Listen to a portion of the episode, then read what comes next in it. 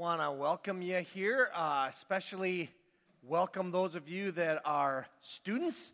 I know this is the weekend when students start trickling back in, and so welcome. I also want to uh, welcome, for the first time in our history, uh, two sanctuaries at the same time. And so we are running if you haven't known, we're running the other sanctuary right now that has live worship and uh, live everything, and the, the uh, uh, message is being brought over there. So, hi, Hope West. How's it going in Hope Classic? You guys rock over there. So, we're excited to have, have that happening as well. I want to start today by um, reading a verse, and I'm going to end with the verse. I agree. I couldn't agree. It's more impressive. Uh, want to read this verse to you as we begin here. Dear friends, I urge you, as aliens and strangers in the world, to abstain from sinful desires which war against your soul. We are in a series right now called The Renovation Project. Uh, Pastor Core has been uh, preaching on this as well as I preached a couple weeks back on the whole concept of uh, how the gospel actually changes us. Uh, we, we spent many months in the book of Galatians, around nine months or so, and we really got a rooting in what the gospel is and what it isn't, and how right belief can actually uh, change your life. But what we're really trying to hone on in this series now, till right at the beginning of October, is letting that transform from the 18 inches from our head all the way down to our hearts, and then course through our hands and feet as we walk throughout our lives. One of the fun things about this particular series is we have uh, been asking everyone, or as many as would like, to be part of the conversation of how the gospel has or is changing you. And so we've received quite a few stories at stories at hopecc.com. If you go to our website, in fact, it's the first thing you see those stories and you can there's only three across the top and there's more as you page on through. And i received a bunch this week and so i know there's more uh, to be updated soon. And so please keep those coming. Try to keep it to 200 to 400 words if at all possible or we'll have to edit it a little bit because men can't read after 400 words. Then it just stops. And so i don't know what the deal is there. In 1959 a movie came out starring, at that time, he was uh, at the top of his game, uh, Harry Belafonte. And the movie was called The World, the Flesh, and the Devil. And the movie was, uh, I've never seen the movie, I never even heard of the movie. I just Googled this up and I wanted a, a graphic that works. But the movie was a sci fi apocalypse kind of doomsday thriller. And that's what was taking place in this. I'm really not interested in the movie at all. What I'm interested in is that concept the world, the flesh, and the devil. Two weeks ago, I spoke to you about kind of the, the storyline or how biblical theology or thinking of the idea of change from the book of Genesis all the way to Revelation, how that fits in with the storyline of Scripture. And I told you in that as we got to Ephesians chapter 2, I said there are three classic enemies of the Christian the world, the flesh, and the devil. And they hit you you're not even sure which one it is sometimes, influences the world, right? The world and its influences. The flesh, that's our own desire, that is, if you're a follower of Jesus, it is not yet redeemed. In fact, it never will be redeemed, it's only going to die. And you could say, is the flesh my body? Well, kind of, but it's, it's more than that. It's this desire that I have within me that because I was brought into a sinful world, thank you, Adam and Eve, that we were brought into this, there's something about me that's turned away from God. And it's not only that, if, if you think it was that bad enough, there's more. Uh, there's also spiritual forces of evil in the world, the devil and his cohorts, that are working in temptation to just take away our joy and to take us away from the ways of God. And so these three things are at you. So, what does that play out like? Well, let me give you a couple, let me give you three scenarios. Let's just say you're a college freshman. Got any college freshmen here? Raise your hand. Okay, let's mock them. No, just kidding. Welcome. Welcome to Hope Community Church. Let's just say you're a college freshman. And, and let's just, uh, do you live in the dorms? You live in the, yeah. So this will work really well for you. I lived in the dorms, and uh, to this day, it's hard for me to open my bedroom door without being careful of the first step. I'm not going to go into it any more than that, but in the dorms, you got to be careful of your first step in case a guy was leaning up against it who maybe the previous night had way too much of a good thing and left something there at my door. It's happened. So let's just say you're a freshman. Let me just encourage you, those of you who raised your hand, that over the course of the next four years, you will set a trajectory for the rest of your life. How's that for frightening? I really don't care about your career. I got to be honest with you. I know very few people that actually work in their career that they went to school for. But it, your character and who you are as a person and the friendships you make and those things, those will last a lifetime. Those of you who are older, can I get an amen on that? Huh? Huh? Yeah. Those kind of you don't, how many of you actually use your degree? Yep, there you go. Four of you in this room, and at Hope West, none. I don't see any. So, uh, let's just say you're a freshman, though, and you're right now in, in a process where you're being bombarded with this. The, the influence of people and everything is hitting you, and, and it's hitting you with ways that maybe you've never even thought about. Or maybe you've uh, never thought about, am I going to be that partier type person? All of a sudden, it's right there, front and center for you. And for the first time in your life, you're thinking, whoa, this is actually really an option. This could, you know, I could just go this route. It, it's there, it's hitting with you. Let's just say you're a young mom. Let's just say uh, you're a young mom, you just had your first child. You have, by definition, what I call YMS. It's a disease, it's called young mom syndrome. You know a young mom because they're carrying everything, okay? A kid in one arm, a baby stroller another one, a play pack on their back, all the food they'd ever need in case the apocalypse happens, everything, and they're wandering out and they're always got the same look. right? They're just dazed. And somebody told you who right now you'd like to get their, their number and, and, and, and, and do a number on them that there's nothing more joyful than children. okay, anyway, there, well, there isn't. They're great. But they're also the most frustrating things on the planet, right? They never do anything according to schedule. Even if you have a perfect baby, they don't go to the bathroom when you want them to. Okay? It's at the inopportune time, and it's always the major blowout. I'll let you figure out what that is if you don't know. It just, that's who they are. And so now kind of this life that you thought was ahead of you is filled with these other things. And part of your identity is like, do I, do I really matter as a person anymore? And you're really struggling with self identity. Let's say you're a 45 year old executive.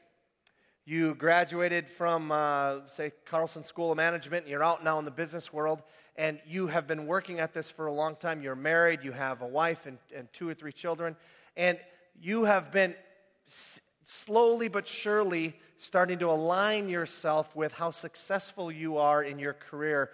And you have watched over the last five years that you, you rise to a certain position and then plateaued.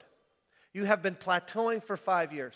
And you realize as you watch people who've just graduated or are much younger than you are rising above you sooner and quicker. And the frustration level starts to rise. And you're feeling like, what is the deal here? and you go home and night after night you complain to your spouse and your, and you, your kids, and, and finally your spouse says, I, I, I, You just need to stop this. Stop. And so it, break, it brings a barrier into your relationship with your spouse. And, and so, for the first time in your life, there's an attractive young lady at, at work, and, and you're thinking, I really connect with this person. No, I would never have an affair with them, but, but I really connect with them. They listen to me. And it goes from listening occasionally as you cross by each other's desks, go to, hey, why don't we have lunch? And that goes a little further. And you find yourself in a position you think, how in the world did I get here? Those three stories are the world, the flesh, and the devil. Okay? That's exactly what the world, the flesh, and the devil is. And what today, what I want to talk about is to continue on in what Course started last week when he talked about how, what do we do now? How do we allow the gospel to actually change us so that when real life hits, and it will hit the moment you walk out of here, for some of you, it'll happen right now. You're carrying thoughts and things into here, and you're not able to, to, to uh, decompress from some of those things, and that's all you're really thinking about right now. When that hits, how are we different? And Cord talked about last week about how we move, uh, what's going on internally with us. What I want to talk this week is about uh, what happens on internally to, to us should actually make a difference in how we walk. Okay? So that's what we're going to get after today if you're with me. I'm going to follow an insert. If you want to pull it out from your worship folder, you can kind of do that. A few years back, I asked a bunch of people to give me their definition of sin. What is sin? What, what is the definition they gave? And here's some of the ones that I received back from them. Sin is the vehicle that transports me away from God, it increases the distance between where I am and the destination I seek. One person just said, and these were anonymous, and so I don't know which hopester said these, but sin is just destruction. And this might have been a person who had uh, some major thing just recently happen, or, and it just was ruining their life. Another person said, Sin is idolatry. That is, worshiping something other than God to fill me in a way that pushes God out of where he belongs, in the king spot of my life, and places me or leisure or sex or vacations or rest or lust or any other thing as an idol in its place. Another person said, Sin is attempting to fill legitimate needs. Whoops. Uh, did I skip one? I, oh, okay. I got two more here that somehow got cut. But sin is attempting to fill legitimate needs through illegitimate means. And then lastly, sin is choosing my innate sinful desires, telling myself that they are better, more right for me, or more satisfying to me than what God, holy and infinite, has set before me. I hate sin. I hate that I choose it over God. I am not worthy of His grace and mercy, but God rocks. I'm alive only by His infinite worth. Here's where we're going today. Here's the big idea. It's nice if, if you know what the preacher talk about. You ever hear that? Calvin Coolidge. Calvin Coolidge went to church. His wife asked him, What'd the preacher talk about? Or first asked him, How was it? And he says, It was good. He says, Well, what'd the preacher talk about? Well, sin. She's trying to get him to talk. Well, what did he have to say about it? He's against it. Okay, so, all right, got his point across. All right, so I want you to get the big idea today. This is where we're going. If you're here today and you're a follower of Jesus, sin no longer has authority or mastery over you, and therefore, change or obedience is not hypothetical, it's actually real. It might not feel like it, but it's real. And that's what we're going to talk about today. So, I'm going to break it into two parts. Sin no longer has mastery over you. And secondly, obedience is possible. I'm going to give six points. The first five are going to be in this whole concept that it no longer has authority over you. And the last one is going to be on, number six is going to be on, therefore, obedience is possible, what that can look like, how we can walk in that. Okay, here we go. And it kind of follows a logical sequence. Those of you who are into logic, uh, it follows a logical sequence. Those of you who aren't and like arts and crafts, I'm to have some pretty pictures here soon, okay? So just hang with me for a moment. It's a pop up sermon. Wow, look at that. Anyway, uh, okay. Sin no longer has mastery over number one. Jesus Christ has authority over everything. Let me read some scripture here that, that will help you to understand that Jesus Christ has authority over absolutely everything. I'm just going from the book of Matthew. There are several places you could look and see this. Matthew, oops, Matthew chapter 8 says this. When Jesus had entered Capernaum, a centurion, that would be a guy in the military, okay, secular military, came to him asking for help. Lord, he said, my servant uh, lies at home paralyzed and in terrible suffering. Jesus said to him, I will go and heal him. Okay? So the guy, the guy hasn't even asked Jesus yet. He just says, This is the fact. And Jesus says, I'll go and heal him. The centurion says this Lord, I do not deserve to have you come under my roof. But just say the word, and my servant will be healed. And then he explains why he can say that. For I myself am a man under authority, and with soldiers under me. I tell this one, go, and he goes. And that one, come, and he comes. Better than my dog, that's for sure. Okay? I say to my servant, do this, and he does it. When Jesus heard this, he was astonished and said to those following him, so he turns around from the guy and he looks at the other people behind him and says, I tell you the truth, I have not found anyone in Israel with such great faith. You see what the centurion's saying there?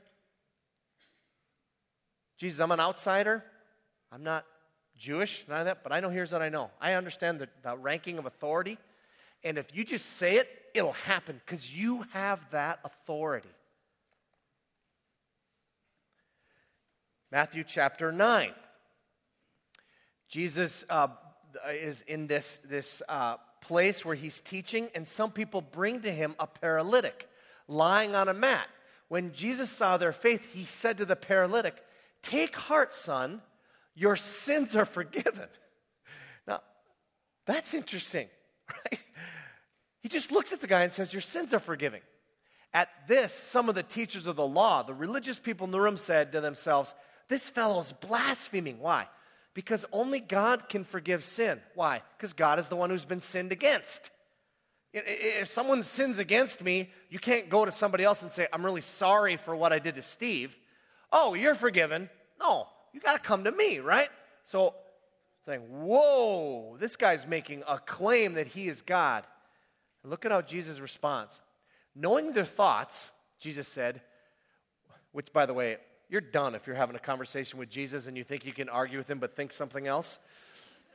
Dang, that's a good superpower.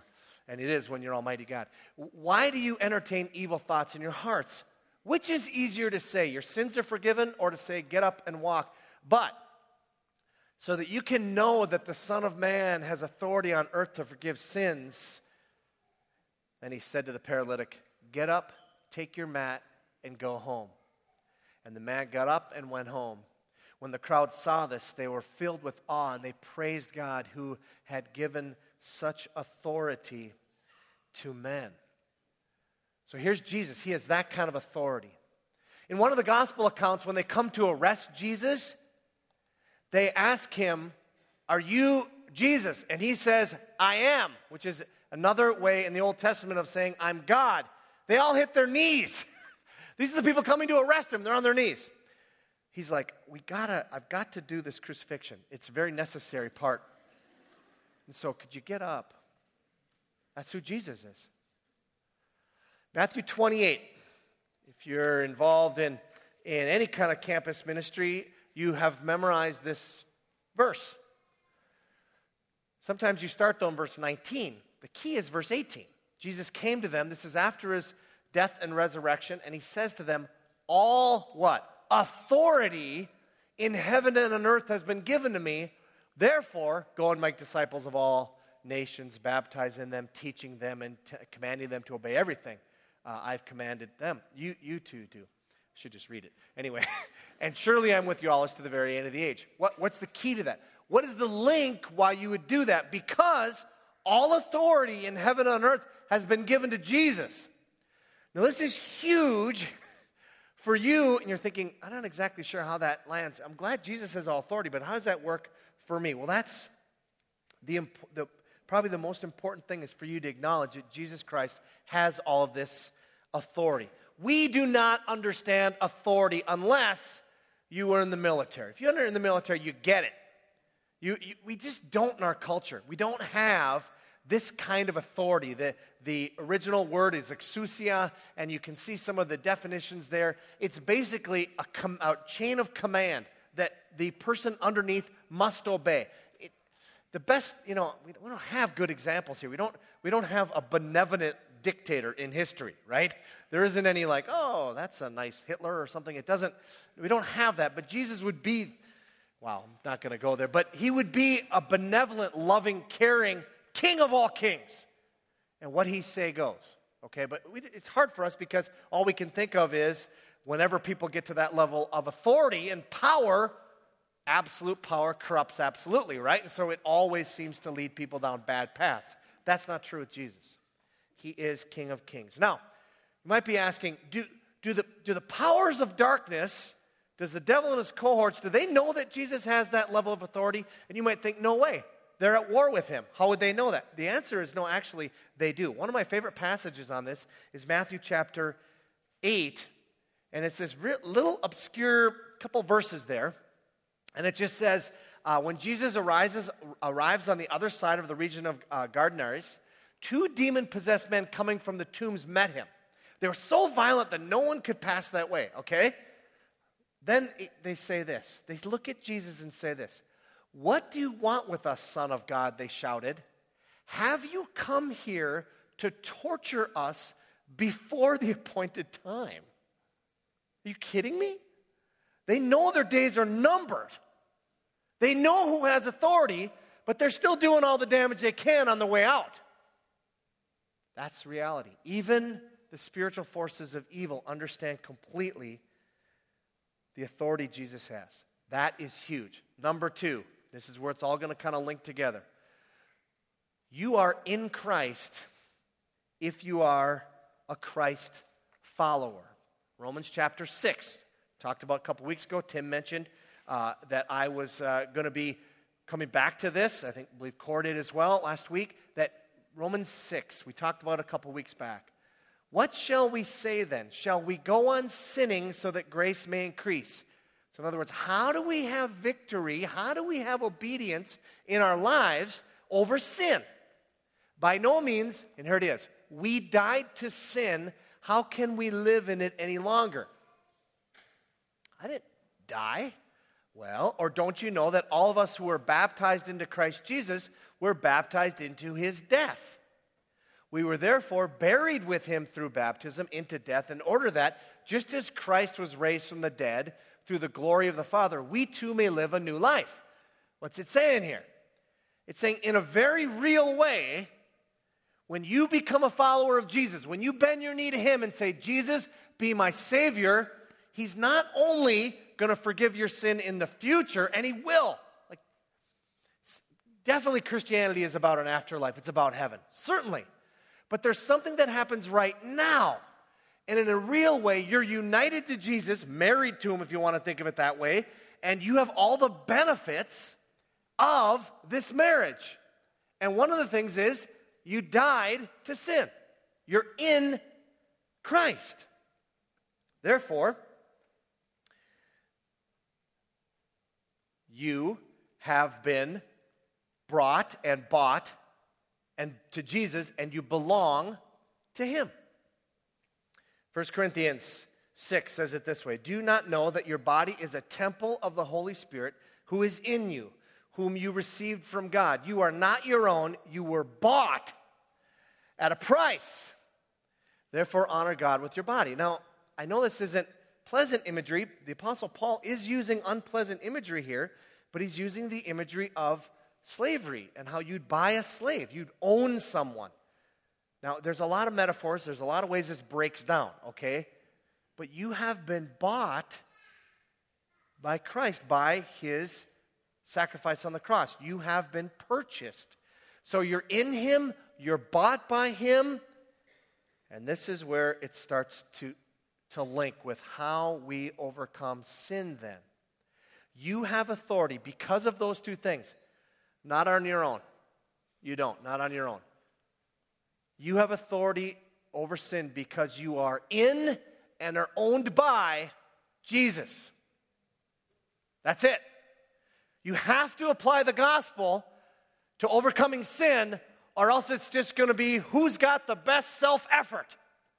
That's not gospel living. Gospel living is is I have been I am in you and I'm bought by you. Therefore, as a result of that, I'm different now. Sin no longer has authority over me, and I can now walk in a different way. talk about that in just a second. Jesus gives this authority. He you can see this this whole authority that's given to Jesus is actually given to other people. Matthew 10, he gives it to his disciples so that they can drive out evil spirits when he sends them out. But he gives them that level of authority. And we go further down in Romans chapter 6, and this is exactly what's been given to you. In the same way, count yourselves as dead to sin, but alive to God in Christ Jesus. I know what, I know what you're saying. You're sitting here, you're going, it doesn't feel that way. I know. I'll get back there in just a minute. I'm fully aware of what you're thinking. I can see you thinking it. I'm not Jesus, but I know you're thinking that. Therefore, do not let sin reign in your mortal body so that you obey its evil desires. Do not offer the parts of your body to sin as instruments of wickedness, but rather offer yourselves to God as those who've been brought from death to life, and offer the parts of your body to Him as instruments of righteousness. For sin shall not be your master because you're not under law, but under grace. Those four verses are the best verses in the Bible on how to overcome sin. All right? Memorize them. Count yourselves dead to sin, but alive to God in Christ Jesus. What does that look like? Uh, this stuff, this stuff looks really, really enticing, but it's not reality. If I'm that 45 year old man, if I just follow the train of thought going out, I have the affair. It feels great. And for a moment, I feel alive again until my wife and children find out. And then, and trust me, trust me, I have been on the, I, have been sitting in my office with many men who've confessed to me this very thing. And when they, they first confess it, I know this is the beginning of at least a two to three year train wreck. But somehow it just seems like a good idea at the time. Here's the deal. Last uh, Thursday, no, week and a half ago, I find out a good friend of mine who's a pastor has been having an affair for three years. Here's the deal he is that 45 year old guy.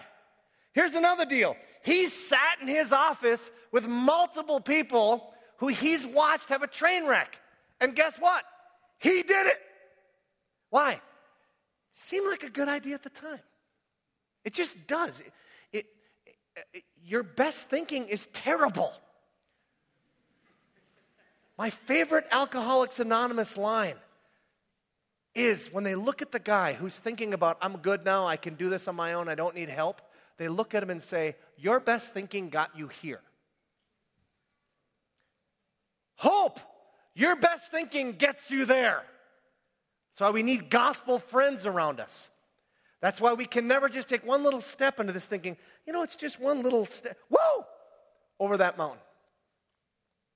Count yourselves dead to sin, alive to God in Christ Jesus. Therefore, do not let it reign. Do not let sin reign in your mortal body so you obey its evil desires. What does that look like? let me say it. Let me say it again. Don't let it rain. That's what you have to do. If you didn't say, you know, I'm just, I'm just not gonna. It's not a, it's not a big deal. I'm just not gonna let it rain. It doesn't work that way. Do not offer, the, offer your, the parts of your body to sin, but rather offer yourselves to God. You have to move from something, and you've got to move to something. And offer the parts of your bodies to Him. Actually, do action in the opposite direction because I'm not under law. Sin's no longer my master. I am under grace. So, I told you I'd come back to that concept. Let me quote from the great theologian uh, Robert Zimmerman, also known as Bob Dylan, right? You gotta have to serve somebody, right? Mm-hmm. It may be the devil, or it may be the love, but you're gonna have to serve somebody. Um,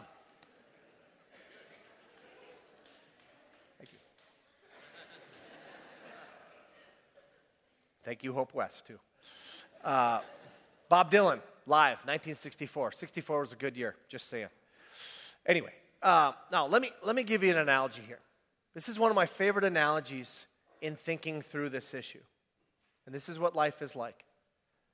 Uh, Robert, or excuse me, um, Martyn Lloyd-Jones, who was a, a pastor at Westminster Chapel in London for 30 years, he liked to tell this analogy, and I'm, I'm, totally taking his analogy. He says, if you go to the countryside of Europe, or, or of England, he says, I don't know what it is, but whenever uh, people find two or three stones, they got to build a, a, wall.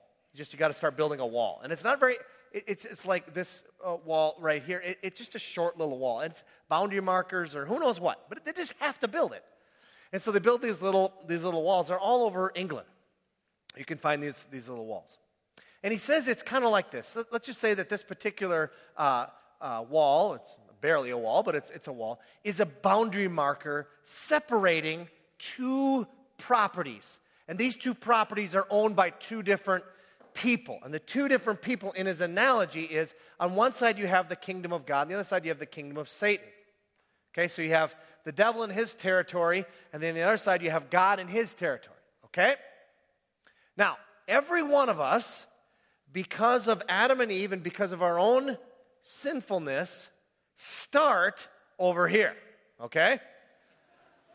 We start there. We're in the kingdom of the world. You're not naturally a Christian. I know you might think so because you grew up eating lutefisk and lefse in the church basement, but that doesn't make you a Christian from, you're not there until you come to a personal point where you bend your knee to Jesus yourself. And let's just say, uh, and I know that's not, not necessarily everyone in this room. Some of you are here in the room and you're just kicking around Christianity. We were all there at one point. If that's you this morning, I want to welcome you here. That's a fine, great thing. But our hope and aim is that you would choose Jesus. And they'd say, Jesus Christ, you are who you say you are. I want you to be my Savior and my Lord and my guide for living. And you transfer from the one side to the other side. You transfer from an old master to a new master, right? Now, one of the most difficult things for every person I have been around, and in my own experience too, is if that is who I am, if that is who I am, why do I struggle so much? And here's what you do. I know you do it because I did it. You think, okay, if, I, if I'm under new ownership and I belong to Jesus, then if I'm struggling with these sins, then I must not really be under new ownership. Must, I must be a fraud. Here's what Martyn Lloyd-Jones likes to use uh, the analogy. He says this The reality is you have shifted over from one side to the other side. The other reality is the wall is only this high.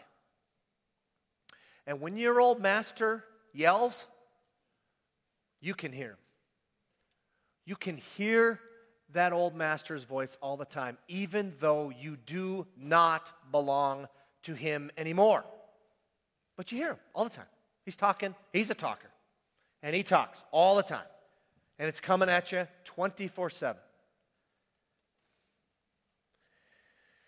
G.K. Chesterton uh, was also a Brit. This is kind of British day, isn't it? Um, he, he was at a gathering with a bunch of pastors, and he was trying to explain this concept to them about how sin does not have authority over you, even though it's very strong. It is very strong. Listen to what Chesterton says in, in one of my favorite G.K. Chesterton uh, quotes. He said, If a rhinoceros were to enter this restaurant now, there's no denying he would have great power here, right? But I would be, only the way Chesterton can do it, but I would be the first to rise and assure him that he had no authority whatever. Rhinoceroses do not belong in restaurants.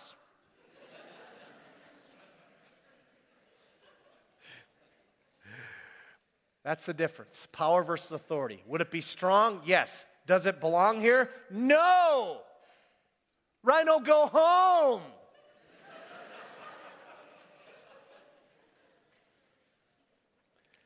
And here's the tension. Here's the tension sin is stronger than you and has power, but not, it doesn't have authority in your life. This results in constant warfare. If you're that person that I was describing before and you're thinking, I'm a follower of Jesus now, before I really didn't even struggle with sin. Now I, well, of course, I just gave into it, but now I really struggle with this. Welcome to the normal Christian life. That's it.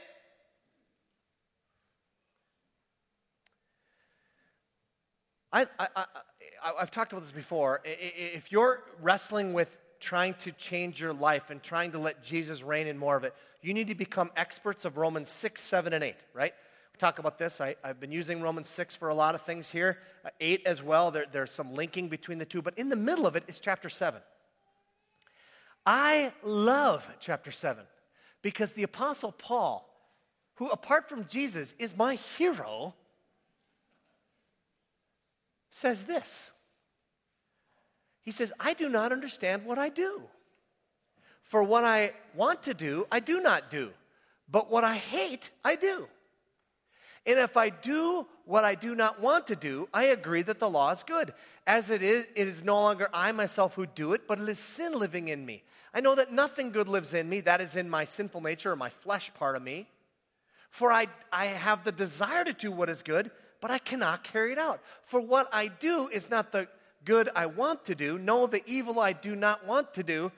Should do be do. There's a lot of do's here. This I keep on doing. Now, if I do what I do not want to do, it is no longer I who do, who do it, but it is sin living in me that does it. So I find this law at work. When I want to do good, evil's right there with me. For in my inner being, I delight in God's law. But I see another law at work in the members of my body, waging war against the law of my mind and making me a prisoner of the law of sin at work within my members. What a wretched man am I. Who will rescue me from this body of death? Thanks be to God through Jesus Christ our Lord. So then I find in myself in my mind, I'm a slave to God's law, but in my flesh, in my sinful nature, I also have this wrestling with I'm a slave to the law of sin. That's the normal Christian life. A few years back in 2008, uh, that's six years ago for you, those of you who are freshmen, the, the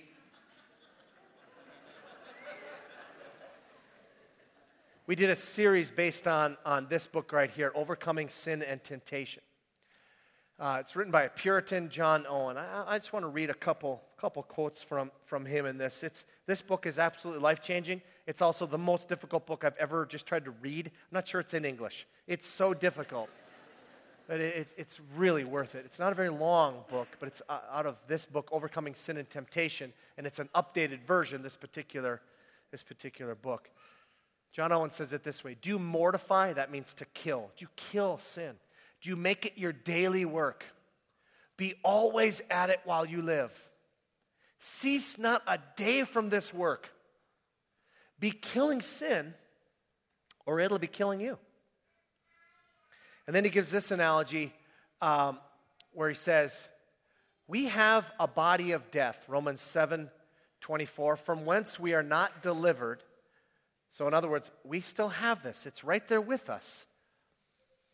Except but by or only at the death of our bodies. Then we'll be freed from it. But until then, there is no redemption plan for our flesh. They're still our. It's still our enemy. Now, it being our duty to kill, to mortify, to be killing of sin, we must be at work. And he uses an analogy here in one sense. It's a great analogy. He that is appointed to kill an enemy, if he leave or cease striking before the other ceases living, does but half his work. Again, this is why it's difficult. He's saying this if you're hired as an assassin to find someone in the world and kill them, if you just go out there and find them and then come back to your employer and say, hey, I found them. Oh, did you kill them? No, no, I just found them. No, no, no, no, no, no, no, no, no, no. You have to go and find them and kill them. Now, I know that's little, but in the analogy here, that's what he's saying here. You've got to go after sin and you've got to kill it. And you know what it's going to do the next day? It's going to rise up from the dead and you kill it again.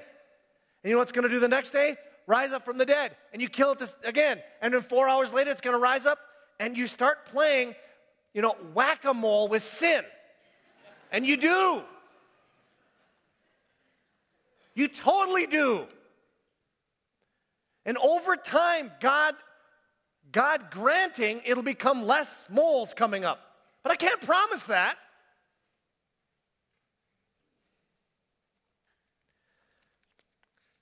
Kurt Lundgren says it this way. He, he wrote um, a book on based on the um, um, race. Uh, uh, he wrote a book based on John Owen's book, and he says it this way. He says, But if you don't find yourself dodging the rhino's horn day and night in a struggle against sin, It may be that you've made peace with the rhino. You are willingly, happily under its power and rule. So he's following that illustration of G.K. Chesterton there, right? If you don't feel the whack a mole, it's maybe because you're just like, eh, it's a lot of moles there. Okay. Look at what he says. I appeal to you for the sake of your soul, run to Christ. Only he can slay the rhino in your heart. I need people in my life. I need people in my life to not help me do that. I need people in my life asking me, Do you feel the rhino? Do you feel him prodding you? I need people who are saying, what are, you, what are you doing? Are you in the fight? Are you whacking a mole? Have you made peace with the rhino? Don't make peace with the freaking rhino. Kill the rhino. Doesn't belong here. No authority. Lots of power, but no authority. I need people to yell that at me. So I yelled that at you. You're welcome. I need that. Because you know what I get? Tired of the rhino. And I want to make a pet out of the rhino. Tired of fighting at times. If you're there, that now leads you to the last, the second part and the last point. Obedience is possible. You have victory over sin in your life. You have authority over it because you're in Christ and you've been bought by Him. The question now remains will you and I be obedient to Jesus? We see this from Romans 6:14, right? Sin shall not be your master because you're not under law, but you're under grace. It's not your master. It doesn't own you. It's got a loud voice. Let me close by reading you a page out of a book that has really radically challenged me. And it's a book by a guy by the name of Jerry Bridges. Uh, he wrote a book called The Pursuit of Holiness. I just want to read you the preface, page nine. Okay, that's it. Just page nine on the preface. I just want to read you that one page as he talks about this. He says it this way A farmer plows his field, sows the seed, and fertilizes and cultivates, all the while knowing that in the final analysis, he is utterly dependent on forces outside of himself. He knows he cannot cause the seed to germinate, nor can he produce the rain and sunshine for growing and harvesting the crop. For a successful harvest, he is dependent on these things from God. Yet the farmer knows that unless he diligently pursues his responsibilities to plow, plant, fertilize, and cultivate, he cannot expect a harvest at the end of the season. In a sense, he is in a partnership with God, and he will reap its benefits only when he has fulfilled his own responsibilities. Farming is a joint venture between God and the farmer. The farmer cannot do what God must do, and God will not do what the farmer should do. We can say just as accurately that the pursuit of holiness is a joint venture between God and the Christian. No one can attain any degree of holiness without God working in his life, but just as surely, no one will attain it without effort on his own part. God has made it possible for us to walk in holiness, but he has given us the responsibility of doing the walking. He does not do that for us. We Christians greatly enjoy talking about the provision of God, how Christ defeated sin on the cross and gave us his Holy Spirit uh, to empower us to victory over sin, but we do not as readily talk about our own responsibility to walk in holiness. This is big because it's big. Two primary reasons can be given for this. First, we must simply, we, we are simply reluctant to face up to our responsibility. We prefer to leave that to God. We pray for victory when we know we should be acting in obedience. Oh, ow.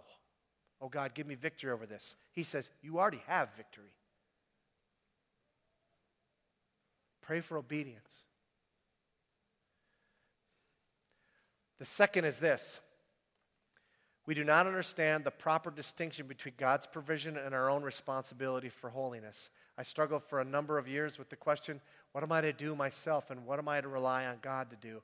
Only as I came to see what the Bible teaches on this question, then faced up to my own responsibility, did I see any progress in the pursuit of holiness. And where Bridges is going to go in his book is where Core and I have been going in these last two messages. God reveals truth. God, by his Holy Spirit, moves within us. God helps us to move from hating those things we should hate towards loving those things we should love. It still requires effort onto us, that inner work. But then from there, it is about action. It is about stepping out and saying no to this and yes to this. No to the rhino and yes to the platypus or whatever the good animal is. I guess they don't belong in restaurants either, but I go another way. Boy, that analogy didn't work. Uh, move. Hope community. Let's be people not just of good doctrine, but people with, they would recognize because we're people of love in our hands and in our feet. As I promised, let me close with the same verse I opened with. Dear friends, I urge you, as aliens and strangers in the world, to abstain from sinful desires which war against your soul. Let's pray together.